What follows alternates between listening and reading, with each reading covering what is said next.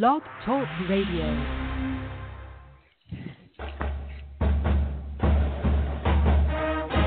You are listening to Roll the Quadcast, a Blogger So Dear podcast where little old Charlie Brown is still trying to kick that football. Blogger So Dear is the go-to website for the best independent analysis of Wake Forest athletics. Welcome to yet another edition of Roll the Quadcast. My name is Riley Johnston, and I am happy to be back after a short week hiatus. But have no fear, the ever trusty noble steed, Rob Reinhardt, was able to lock it down for us last week and do a bit of a monologue show where he uh, went on for about 30 to 45 minutes on a variety of topics, and I thought he did quite a good job. Um, Rob, how are we doing today? Oh, we are doing fine, and as a uh, only child, I'm used to talking to myself. So don't worry about it. It was it was perfectly fine. Enjoyed doing it. Uh, did my best Colin Cowherd, and uh, but but excited to be back uh, for a a two man pod this week. Absolutely, and the, the best news is that we've done the past few weeks uh, talking about a lot of stuff, but there was no actual game action. Um, and this week we can actually bring you analysis on uh, a football game that Wake Forest played in, and we were able to go ahead and get a very good season opening win over the Presbyterian Blue Hose to get to one and zero oh on the season. Uh, I think overall Wake Forest looked quite impressive in their 51 to 7 victory. Um, obviously, with any season opener, there are going to be a few kinks, but I believe that this was a, an excellent first game to get all of the new guys, the redshirt freshmen and the freshmen who were playing, as well as the football. Uh, I believe we had three new football coaches coaching for the first time uh, for Wake Forest. And given the Guns N' Roses show, Wake Forest was unable to scrimmage in BB&T, so this was the first live action in the stadium that they were able to get to. Uh, Rob, what were your overall uh, initial impressions of Wake Forest 51 to seven victory on Thursday night? I, I think initial impressions are the offense.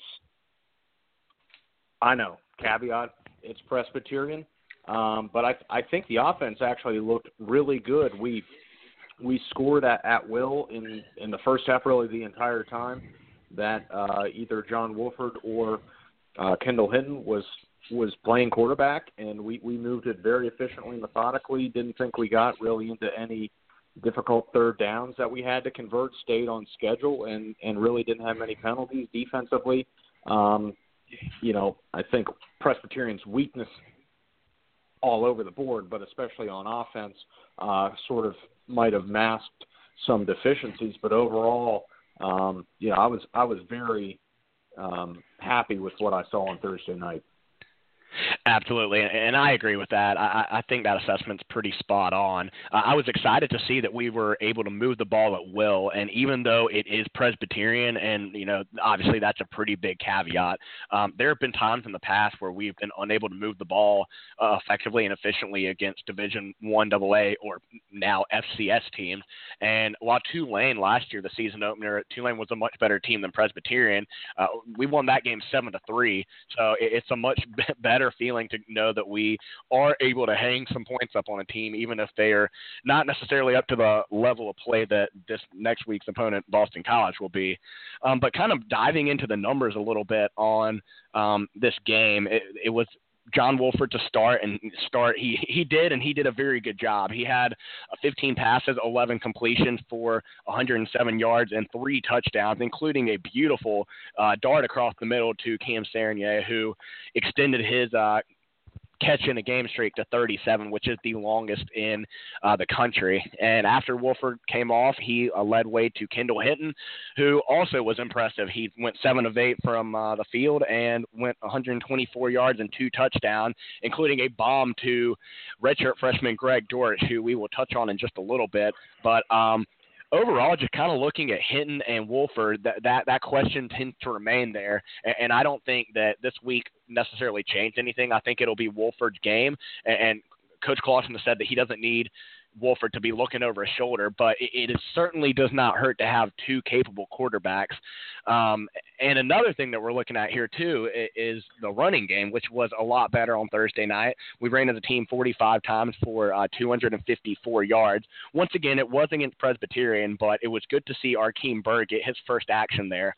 Uh, what was your thoughts on the backfield and the quarterback and backfield overall, do, do you think Wolford, uh, how did he look in your opinion? Do you think he will maintain his starting job? And also give your thoughts on the running back situation where Byrd maybe stuck out as the, the third back with that change of pace. And uh, I think we're setting up for, for a, a better year in the backfield.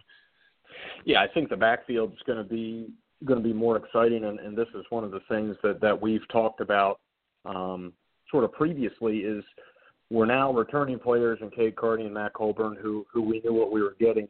Uh, but with the addition of Byrd, uh, obviously he was on the team last year, but but um, redshirted, you know, it's it's really just a lot of upside. And that 51 yard run that he had, I know again Presbyterian. I, I I'll try not to say that too many times. the Presbyterian caveat, but right.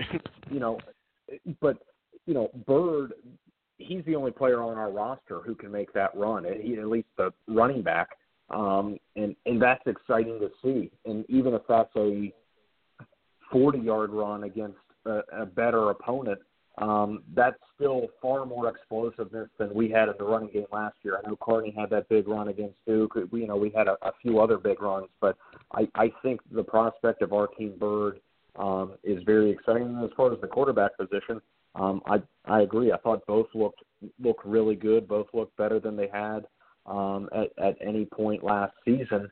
Um, Wolford, you could you could see he was quickly making reads, getting the ball out to space, and then I think our our playmakers did a nice job. That was a really nice throw to Serigne. Uh, I'm not sure how great of a decision it was, to be honest. Uh, well, it, it, it worked out pr- pretty well, but it, but it, it was a, a tight window. But um, definitely exciting to see because I do think our defense is going to take a step back this year. Um, that our offense was able to to really move the ball at we at ease and, and at will against against Presbyterian in, in week one. Yeah, I agree with that. And I think just to kind of close out the backfield talk, because I think we have three very capable backs with Cade Carney, um, Matt Colburn, and Arkeem Byrd. Something that we didn't talk a lot about is that the fact that Isaiah Robinson is back and he carried 12 times for 49 yards. So if we're looking at somebody to step in there and possibly save Christian Beal um, eligibility this year, that that's something that we can continue to watch moving forward. Because if he's the fourth uh, running back there, and the staff doesn't feel like they need to burn Christian Beal's red shirt because they like what they have in Byrd and Arkeem Byrd uh, and the two guys in front of him, then then it, Isaiah Robinson becomes a very important guy uh, as far as roster preservation uh, on the redshirting side with Christian Beal. So that'll be something interesting to watch moving forward. Um, but kind of looking at the receiving too now, uh, we, we we really want to touch on Greg Dortch first because the redshirt freshman, he was on red alert last year. He had a he had some games I think where Coach Clawson maybe wanted to pull that redshirt, but he held out, and, and we should reap the benefits for four years now for Mr. Dortch. Um, he, he had four catches for 55 yards and two touchdowns. He had a kick return uh, in the opening kick of the second half that he took to the house, but it was called back due to holding. Um, I, I thought there was a hold on that play, but I'm not sure how much it actually impacted it. But just from a kind of a side weird note, this is the second straight game that Wake Forest had taken a kick back against Presbyterian that's gotten called back due to holding. So I don't know if there's a we, we're just cursing we played them on special teams or what that that situation is, but Dortch looked phenomenal, and I think he and Tabari Hines are going to partner to make some some spectacular speed plays for Wake Forest. Rob, what did you see in Greg Dortch that really excited you uh, for not just this year, but probably moving forward? Yeah, I, I, I thought Greg Dortch was really exciting. One thing I I forgot to point out in the running back, so I apologize, was that uh, you mentioned Ar- Arkeem. Matt Colburn only had two carries uh, the other yep. day. Now, now I know we weren't necessarily maybe going with the exact rotation we'll go with moving forward, but um, I could I could see Byrd beating out Colburn for the for the second running back spot before too long. So uh, again, maybe just some precautionary things with Colburn, but, but that was my takeaway there. But uh, Greg Dortch, unbelievably exciting. Uh, this guy is a burner, and, and I think um, you know outside of being well, one thing I will say, I, I think he can do a really good job uh, catching the ball in the slot, get. It doesn't even have to be that hard of a throw. Uh, then he can make guys miss. I think he can set up really good situations um, on on first on first down that that can get us second and short, maybe set up some play action to take some shots later. Uh, I think he can get get behind defenders for some over the top passes. Uh, and, and another thing that really excites me, obviously, you mentioned the, the kickoff return. He had a number of, of good punt returns as well. His first one was very good, um, so that that can you know make it a lot easier uh, on our offense as well if they're in good field position. So I, I'm very excited. Obviously, it worked out very well with the decision to uh, to redshirt him last year because we we still made a bowl. We still uh, won that bowl game, and we got to preserve an entire year of eligibility for Greg Dortch. So um, I, I also liked what I saw out of, out of Hines as well. So I think being able to to put those two in, um, honestly, I'd like to see them both on the field at the same time and some four wide receiver sets. I, I think it could make for some. Uh, you know, very exciting offense that we haven't seen in a long time, and I like to see him get the ball in some reverses or, or anything like that.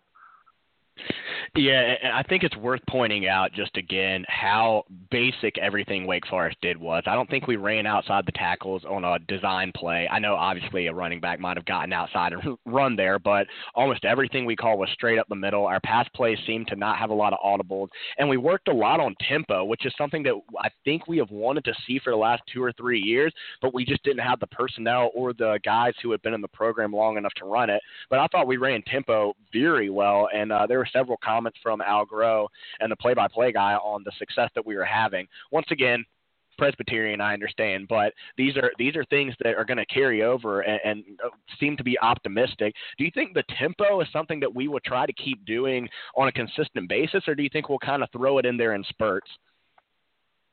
I think we want to do it. Um, you know, Clawson always talks about about tempo a lot. He even talks about it in in practice, and I think this is just something where it's taken some time in terms of developing the getting getting the players he wants, developing the players, uh, you know, continuing to to learn and understand the offense. Have been in it for several years, um, so I think this is definitely something he wants to do, and it's not necessarily get in in snap it fast, though you definitely saw that a lot. But I think it's being able to get up and then you know you force the defense pretty much to stay in the same personnel that they're in, so you can create some um, advantageous matchups and, and then just continue to exploit those. So I think, you know, it's it's exciting and yes, uh, you know, I know we mentioned the opponent a thousand times by now, but but again, we have not been able to do this previously against any opponent.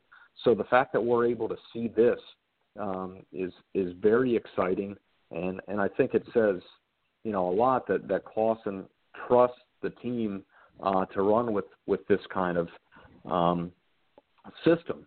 So if we're going to go against some some really good defensive lines uh, in in the future, uh, you know, I think this could be a way to combat it. You know, maybe not have as as much pressure coming at you. So, um, you know, we'll see how we continue to respond moving forward. Maybe we're not going to be able to do this against a really good uh, defense in Boston College, but we might also be able to wear them out in doing it. So, I, you know, I think it presents some problems to a lot of opposing defenses. Yeah, and I I think I agree with you as well. This isn't something that we just want to do in spurts. I think that tempo is what we want to make ourselves our offensive philosophy known for. Um, and obviously, we've had a lot of problems, not just in any one facet on offense, but really all across the board, from the line to the personnel over the last few years. So something definitely needs to change. And I, I do know that from watching Dave Clawson at uh, Bowling Green and even some of his uh, games before that, he, he does like to get into up tempo offenses, run those reverses, extend the to the perimeter and the boundary, and, and get out there. So I think that as far as what we saw this past Thursday, uh, we will open up the playbook a lot against Boston College, especially given the um, the need that we have to win this game, uh, quite frankly. This is a very, very big football game, and, and, it'll be interesting to see if we continue to use that tempo as a weapon on offense. Um, let's talk a little bit about the defense before we move ahead to the Boston College game completely. Um, just taking a look at the stats here, it looks like Cam Glenn led the team in tackles with six, and then we had some other guys that were spread in there as well. Boogie Basham uh, had five tackles up front. Jessie Bates continued to show why he uh, is uh, one of the better safeties in the ACC and college football. He had a forced fumble and five tackles.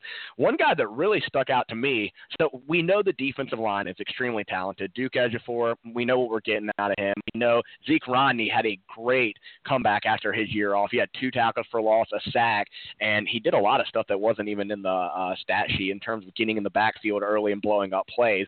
But you look at the linebacker position where we currently have Demetrius Kemp, Jaboree Williams, and Grant Dawson, but there's not, in my opinion, you know what you're getting out of Williams, you kind of know what you're getting out of Kemp and Dawson, but behind them, you don't really know what's going on. And that was a big question. But redshirt uh, sophomore Justin Strnad really stood out to me, at, uh, not only on the interception, but as far as making explosive plays into the backfield. He had four total tackles, two for loss, and an interception. What were your initial impressions with the defense overall? And do you think that a guy like Justin Strnad, is he going to be able to really contribute and help out there? Um, it's probably going to make me sound like a like a hater. I, I know we only gave up up seven points, but uh, the defense for me left a little bit to be desired. Um, maybe it's because we're we're playing some of our base stuff, and and I mostly mean that uh, in the second half when in uh, pretty much all second and third string players at that point.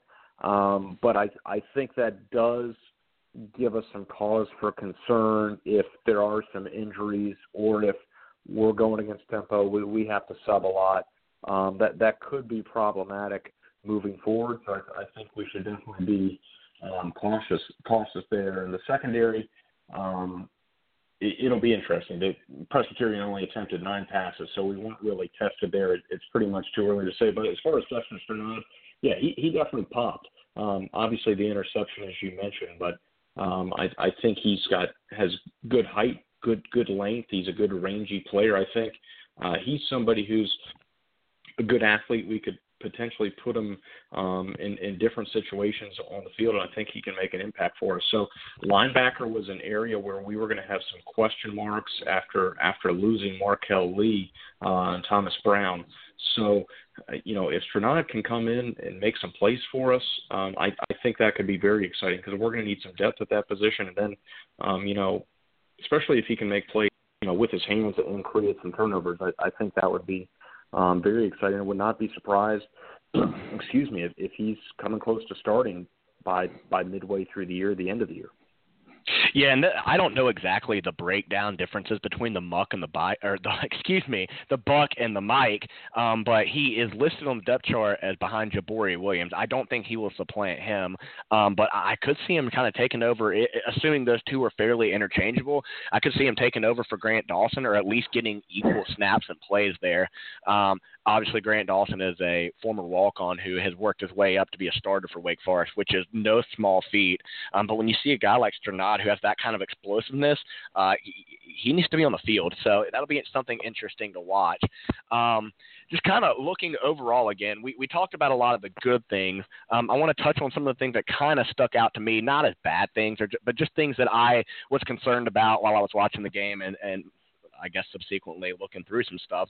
But just kind of going in bullet point. I thought the run blocking was still a little bit iffy. Uh, it's kind of hard to tell, but I, I want to see a little bit more dominance up front to see not guys getting in the backfield, getting hands on our running backs before two or three yards down the field. That's something that we have not done well the past few years, and that's another cause for concern in my opinion. Um, but obviously the passing game looked good. I thought the the running overall was fine, but I, I did want to see a little bit more there. And on defense, it, it did just kind of feel like I think the line played pretty well, and I don't know what it was exactly. Maybe it's just a change of pace from last year's top 25 defense, but it just seems like maybe a step slower. There's not that Marquel Lee in the middle of the field there, and once guys got past our defensive uh, line, I, I felt like there were huge gaps in the secondary and the linebackers before somebody would either run them down from behind or somebody who was not near the play would eventually go and make the tackle. But to see a guy just explode out of the backfield, even in our third and fourth uh, string players, I don't don't want to see that against Presbyterian. I would assume that our third and fourth string players are much better than, than what Presbyterian has in there, even their starters. So to see that that many holes in the run defense, I think the run running the football and stopping the run are still going to be two things that we have to continue to to work on and keep an eye on. What uh, what did you see, if anything, that uh, beyond what I mentioned uh, stuck out to you as something that might be a concern moving forward? Um, I mean, honestly, I I think you you nailed it right there. I mean, those were my biggest biggest concerns in the, in the second half. It was definitely frustrating uh, to see Presbyterian move the ball, you know, somewhat somewhat easily on us. Uh, fail to see us get stops on third down, and uh, you know, one of the times we got lucky with a turnover um, where where they didn't score, but they were in you know in reasonable field position. Um, so those are things we're absolutely going to have to shore up because uh, again, while we're not going to play our entire second or third string at, at one time, um, there are definitely going to be times where we're going to have backup linebackers in, backup secondary players in, and we are going to need to make we are going to need them to make some of those critical tackles um, in space um, to either get stops on on third down or to prevent you know the run from from going the distance. So those are those are winning plays and and we need them to execute in those situations. So, um, you know, we'll, we'll know a lot more after, after this upcoming game against Boston College, but uh, I definitely agree with you with you know having some concern about those issues. Yeah, and let's go ahead and move forward to look take a look at Boston College. This is uh, next week's game. The game will be at 1 p.m. and we of course are heading up there on Friday night, so we want to kind of extend an invitation to anybody that will be in the Boston area. Um, we're getting in kind of late on Friday night, but we will be tailgating from somewhere on Saturday. Once we kind of get those details hammered out, we will um, send out a few tweets and uh, maybe even write an article on it so that you guys can come meet us and have a beer and uh, just chat with the BSD crew. But I- I'm looking forward to that. But this is a very, very crucial football game, and it just came out actually that Boston College is going to be they open as a three point favorite over Wake Forest, which if you look at the advanced stats, I, I would have expected Wake Forest, even on the road against BC, to either be a pick 'em or a one or two point favorite. Uh, my guess would be that will get bedded down pretty quickly. Um, as much action as there is on the rivalry um, between professional betters, but but I do think there's some value in Wake Forest plus three there. Um, but Boston College got off to a good start. They defeated Northern Illinois 23 to 20 uh, on Friday night, and Rob and I managed to watch a little bit of the first half there. Um, it looks like BC kind of pulled away late. They kicked a field goal with 2:30 remaining to take that victory. Um, but it, it's a good start to the year for Boston College, who is also looking to get to their second straight bowl game. Um, and they have a new quarterback in Anthony Brown, who went 26 to 42 for 191 yards, but just a 4.5 average per completions um, for him on the day. And their running game didn't look overly enthusiastic either. Jon Hilliman had 25 carries for 58 yards, and he was their leading rusher. As a as a whole, they had 54 if you take out the sacks, 172. So that's just over three yards per carry. Um, but once again, as with Wake Forest and Boston College, offense seems to be somewhat in question, and the defense, uh, I know for Boston College, will be better than their offense, and ours defense is still better than our offense, despite the positivity that we just spoke about. Um, Rob, did you get any have any takeaways from either what we saw on Friday night or just kind of the stats about Boston College and w- what you think uh, your overall thoughts about the the game this weekend are? Just however you want to lay them out. Yeah, I mean, I, I think you know, you know, good road win for BC. They did get a little unlucky. They didn't have that one pass um, pretty early on in the game over the top from Anthony Brown. I forget the receiver where it was dropped. Could have been a touchdown there. So a little bit, a little bit fortunate. But I think if you, excuse me, you look at the stats, you see four and a half yards per pass for BC, as you mentioned, three yards per rush. Um, I think that's very encouraging if you're a Wake Forest fan. I, I mean, I think you know that's a that's a place we can go, and if our offense does anything remotely resembling what we saw against against Presbyterian, we get we get some of that tempo going. We get Cam Serigne back to to where he's been in years past. He already had two touchdowns the other day. We get a Greg Dortch going. We get maybe a Chuck Wade going we get our running game going with with with Hakeem Byrd or Cade Carney. I mean, I think, um, and even if our defense is a little bit worse, I I think this is a game that that that we can we can absolutely win. And I, and I see comments um, from Boston College's SB Nation blog, BC Interruption, and and one of the they do a, a thumbs up, thumbs down. This is what AJ Black does a nice job. One of the thumbs down is is that the offensive line. That's the biggest concern going forward. Well, to me, um, that's awesome for us uh, with the strength yep. being our defensive line. So I think you know that I I think that would obviously be be reason for Boston College's offense to continue to struggle. So uh, we'll see how that is. Obviously, they have a very good defensive line as well, so so it can go both ways. Um, but I think this is, you know, I, I'm with you. I, I would love Wake plus three in that situation, and um, you know, we we can get to it. But I, I think we have a very good chance to win this game. Yeah, I think uh, the biggest thing to me, the biggest X factor, whichever team can block better, and this sounds obvious, but whichever team can block better is probably going to win this game. Uh, Harold Landry for Boston College is one of the best players, not just in the ACC, but in the country, and he's going to be a handful to stop getting in our backfield. And we've already noted what Wake Forest strengths are, and it's our defensive line. That is our best unit, and it's one of the better ones in the ACC, in my opinion. So if BC is having problems on the offensive line or Wake's having problems on the offensive line, then it could be a long day for John Wolford slash Kendall Hinton slash Anthony Brown for Boston College because those guys are going to be living in the backfield and whichever team can kind of establish the run up front and uh, just get any kind of blocking there it, is going to probably win the ball game. But as with BC, th- these games are always kind of ugly, especially the last three or four years, and it's kind of gone back and forth. They beat us last year. Um, we obviously won two years ago, last time we played in Boston in the infamous three to nothing game. Um, but I, I think uh, aside from maybe the football not looking uh, exactly like Michigan, Florida, or somebody else like that, where it's going to be two juggernauts going at it, uh, it's going to be an ugly game, and that, that's okay. That's fine. Um, but but I think it's pretty entertaining because both teams need to win this game. I would say Wake probably with the schedule. This is a bigger game for Wake Forest um, as far as trying to get a get a road win and get get to two and zero. Oh. If we want to reach six wins, simply just because our schedule is very, very difficult. But uh, I think it's going to be a close game, and it's going to come down to who makes the least mistakes and uh, or the fewest amount of mistakes, I should say. And if we can block up front, then, then I feel good about our odds. Uh, what do you think overall is is going to be the, the biggest X factor in, in your opinion, Rob?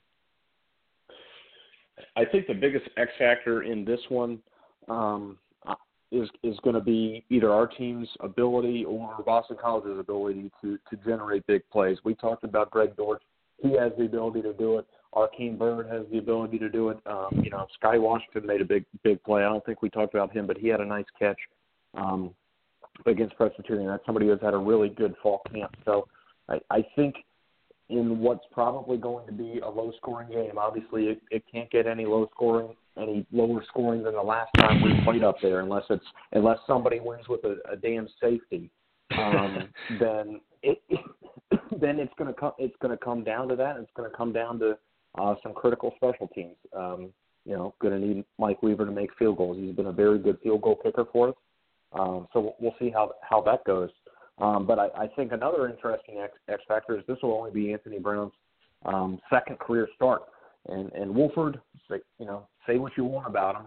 Again, had a very good showing the other day. He's got a lot of starts under his belt. So if it comes down to it, I mean, I would really trust his experience uh, over anything Brown. Even Kendall Hinton's experience, who who started multiple games and played a, a significant reserve role um, many other times. So I, I think we're going to have an advantage at the quarterback position, and, and I do think we also have an advantage at the skill position. So hopefully we can connect on a few of those deep shots, um, and if we do that, I believe we will win the game. Yeah, and I don't think it's going to be a blowout either way. I think there's going to be a lot – uh, of big time plays uh, that that will decide this one, where whether it's going to be on special teams or just that, uh, a missed tackle somewhere, uh, an opportunity interception. Uh, but I feel confident in the in the team that we've got. Especially, we're a very opportunistic team, I believe, and I think the threats on offense with Greg Dortch and Arkeem Byrd, they just give us that home run threat that we haven't had in a long time. And I'm not I'm not trying to get really high just over the Presbyterian game, but uh, watching Greg Dortch play football is just really, really fun. And we haven't had a guy like him who just generates electricity in quite some time. And uh, he he kind of looks like a, a Michael Campanaro to me. He can do it all. He can return punts well. That that touchdown that he caught um for the screen, uh, I think for maybe eight or nine yards out. That that, that play should have been blown up, but he danced around yeah, that was three like guys. Pinball. He ran into five different players. Yeah. I mean, yeah, it, it was an interesting play setup, and I would have to go back to watch it again. But it like I don't. We had three guys right at the goal line, and we kind of just ran right into him. But he bounced off and was able to to get in there. There's not a lot of guys on Wake's roster this year or in the past few years that can make that play. And I think in a game that's going to be this close, uh, when you have a guy like Dortch on special teams for punt return, where it's a home run threat, um, or a guy who can just catch a slant pass and just take it 80 yards just inexplicably, that is a huge turnaround. And especially when you have the uh, expertise and the experience that John Wolford has and the defensive line has, we are very experienced in areas that you want to be experienced in, which is the guys making the play or uh, the calls on the field if you're Wolford, or just the, the point of attack on defense. So, yes, offensive line still remains an issue, but I, I feel very optimistic about this game against Boston College, and despite especially being a three point uh, three point underdog, I should say, which um, I, I thought was kind of strange given given the analytics. But we will see how that breaks down. Uh, do you have any uh, final thoughts on Boston College Wake Forest? Um, no, no final thoughts other than just again to to stress the huge huge importance of this game. I, I mean, I think um, just in terms of the the leverage on this game, in terms of of, of making a bowl, um, it's it's unbelievably high. Um, you know, definite swing game on the road early in the season, but I think it's it's it's a great opportunity for us to help set the tone as well. You know, could be very similar to to Duke last year, um, though we were less confident going into that one, especially after the Tulane game, as you mentioned, where we scored seven points. So I, I think this is a great opportunity for us. I think, you know, I think it's encouraging. We we had a big bowl win at the end of last year, but we also had some some nice road wins when when we pick up wins at, at you know at Duke. So and, and at Indiana. So I, I think we're going to have the confidence. We know we went up there and won last time, and and yes, it's I think it's somewhat problematic. We lost to them at home last year, but uh, I will also say their motivation level. Motivation shouldn't be an excuse, uh, but it can be relevant sometimes. We had already clinched a bowl; they hadn't done yet, done it yet, so they were they were sort of fighting for their lives there. So um, I'll chalk that loss up a little bit to that um, as well as poor offensive execution. But uh, you know, I'm, I'm excited. I think our offense has been very good, you know, relatively speaking, um, since Wolford, since we've been able to get healthy, and that was another great thing about the Presbyterian game. No major injuries. Um, so I, I, I think that sets us up well, at least for for this next week. Yeah, and it's I just I agree with you. You can't stress enough how important this game is. I think this when you're over under at five and a half, every game becomes important, especially when you consider this is a toss up game. This is one that we probably have a win expectancy of slightly less than fifty percent. But if you win you obviously get the full game. So it's not that the game is not played on just percentages. So um, if we win this game, then we probably get uh, we're, we're looking at being more likely to hit six wins than not hit six wins, which early in the season that's a huge game. And just from a pure like standpoint of after Boston College, we have Utah State for homecoming, and then we go visit at App, which is going to be a very emotional game I think for both teams. If you're going into the Utah State game two and zero, oh, that's probably going to be a game we're going to win, or at least should win. We'll be favored by I would guess a couple touchdowns. Uh, then you're looking at three and zero oh heading into App State, and, and that's a big game before we hit the ridiculous part of our schedule. Um, so if we can get to th- three and one is the benchmark, four and zero is amazing. Anything less than that, it, it's going to be an uphill climb to get to a bowl game, and, and this is obviously a game that I think Wake Forest needs to win. And I'm not going to completely sell the season out if we lose this Saturday, but it, it makes it into a very uphill climb if we do not take this one, uh, despite it being on the road against an Atlantic Division team. Uh, but regardless, it should be a pretty interesting game. These games against Boston College usually are, if not games that make you want to gouge your eyes out. But it's, I think it's fun. It's uh, usually a two talented or two similarly talented team, and I enjoy the the folks over at BC Interruption. So it's always a fun uh, fun week leading up to that. So um, we will have a lot of discussion on that this week. We'll do a Q and A with them, and we will also uh, have our normal offense, defense previews, all that good stuff. So stay tuned to Blogger So Dear for that. Um, kind of looking at the rest of our schedule here, we want to do a brief uh, overview of what the other teams on our schedule did. Uh, just kind of working our way through it a little bit. Utah State they got up ten to nothing on Wisconsin and then uh, allowed the next 59 points. So they uh, they were looking good early, but they wound up getting crushed to a uh, top, I think, 15, 20 Wisconsin team. Um, so that's not overly surprising there. Maybe a little bit in the sense that uh, they could you know even keep. They got up ten nothing. Yeah. Yeah, that, that that's that's probably something to note. I mean, that's uh that's somewhat impressive. And then continuing on, App State they got beat down by Georgia. I think they were a couple touchdown underdog, but they were down 31 to nothing before they uh, kind of tacked on 10 late points. So that was that was a little surprising to me. Um, other games that stuck out, we watched a good bit of the Louisville Purdue game last night. I thought Louisville was going to blow out Purdue, and they they wound up wearing them down late. But that that game was very much in question, which I think. Um, does that make Louisville a more winnable game? Probably not in the sense of oh well we're going from like 20% to 50%, but but it's one of those games that makes you kind of raise your eyebrows and say, huh, that's uh maybe that game's a little more winnable than we than we think.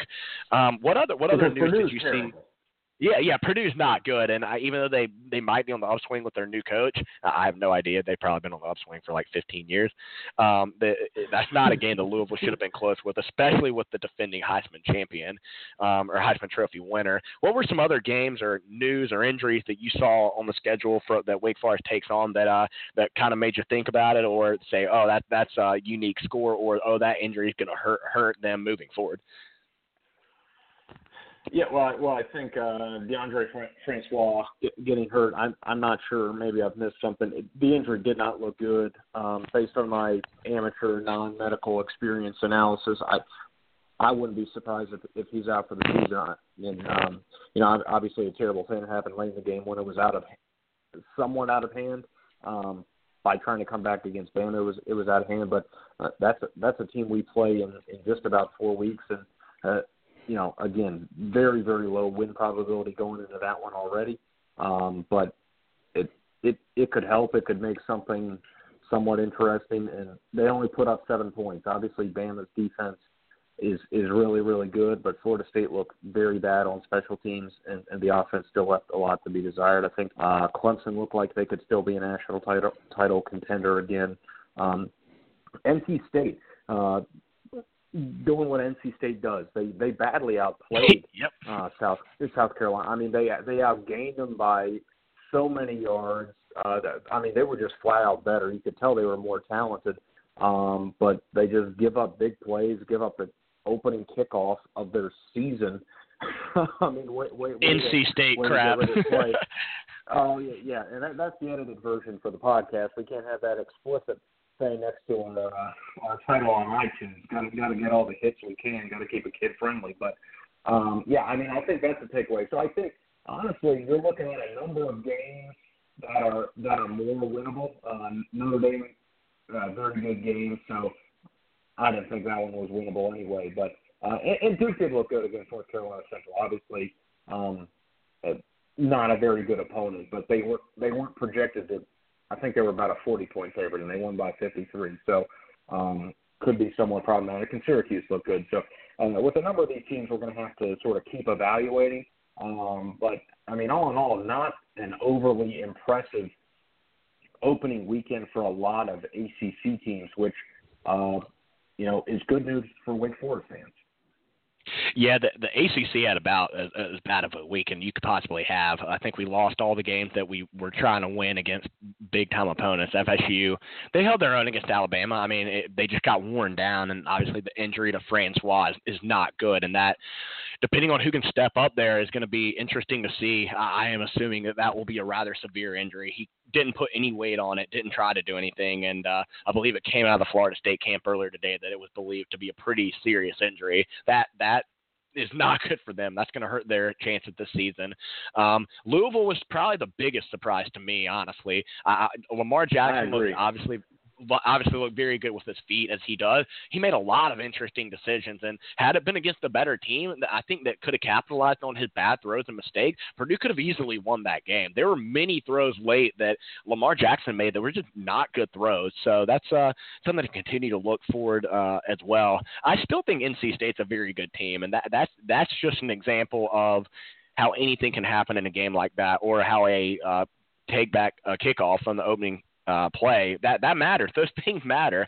Um, and it was kind of a fluky game. I think that win expectancy for State would probably be about seventy to seventy five percent. But unfortunately, it was yeah, one of the games that uh, that, that they lost. So I, I don't think anything to look past State. It, yeah, they lost, but they're, they're still a good team. Um, other than that, I think everybody else kind of held their own or did what was. Ex- It'll be interesting to see. We don't play Virginia Tech this year, but they play West Virginia tonight. We do play Georgia Tech this year. They play Tennessee tomorrow night, and I believe they are also like Carolina going with the triple or at uh, quarterback. So it'll be fun to see who their quarterback is and see how they can handle Rocky Top. But uh, I think Atlanta's a game that maybe we could uh, hope to go in and steal. Maybe not as likely as the Boston College game, but if they're not up to par, up to what um, their their preseason expectations are, then that that's a game that suddenly becomes not more winnable, but just something that we could possibly win to get to that six win mark. So overall, I think it was a reasonable weekend for Wake Forest. We looked very good on Thursday night, as I would expect us to. Um, and, and then a lot of the teams that you know maybe we thought were more not winnable games become a little more winnable. Um, so that that makes this weekend even more important against Boston College, where aside from being a huge rivalry game, uh, we we need to win that to try to get to six no, wins. It's, so it's the rivalry game. The, the rivalry. not one of the rivalry games, but the rivalry. So um, I think that's that'll about do it for uh, for what we've got here today. Like I said, we are are all flying in. I believe uh, the entire BSD crew will be there. Uh, my brother Bart lives in Boston, so we will be out there tailgating. We've already made some initial plans with some uh, guys that we've met up with before. Um, the tailgating in Chestnut Hill is not very standard or ideal. Is the best way to put that, I guess.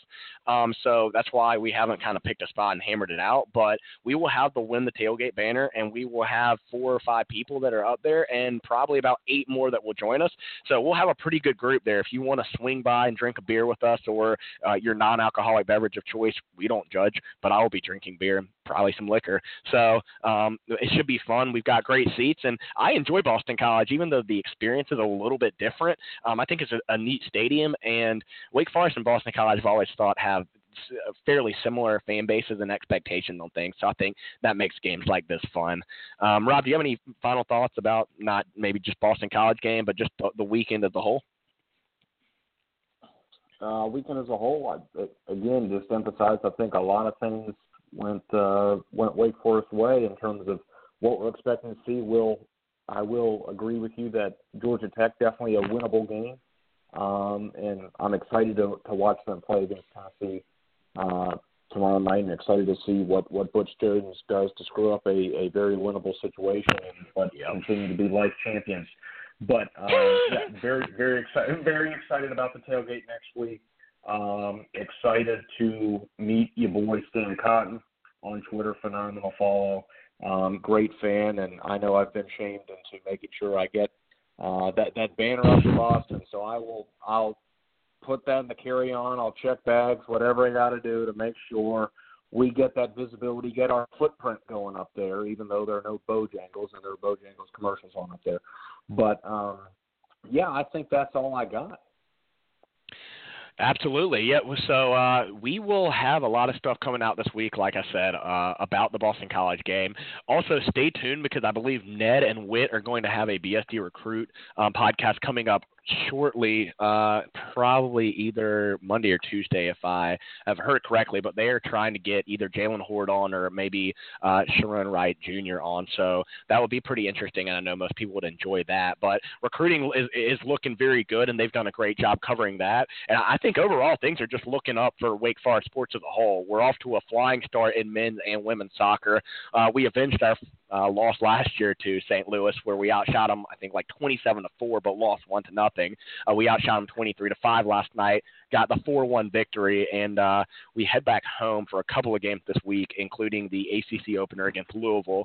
And uh, believe it or not, this Wake Forest soccer team may be even better than last year, where we literally tied for the national championship before losing in penalty kicks. So uh, if you're into soccer, try to get out to Spies and uh, or uh, Spry and watch watch them play because uh, both both teams appear to be pretty good this year.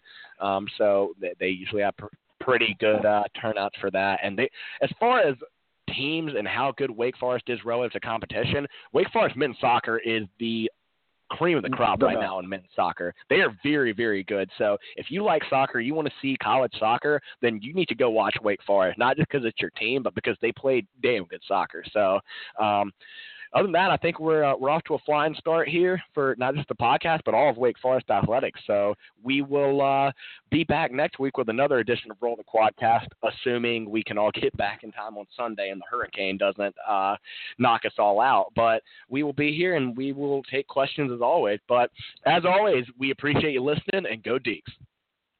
Go Deacs.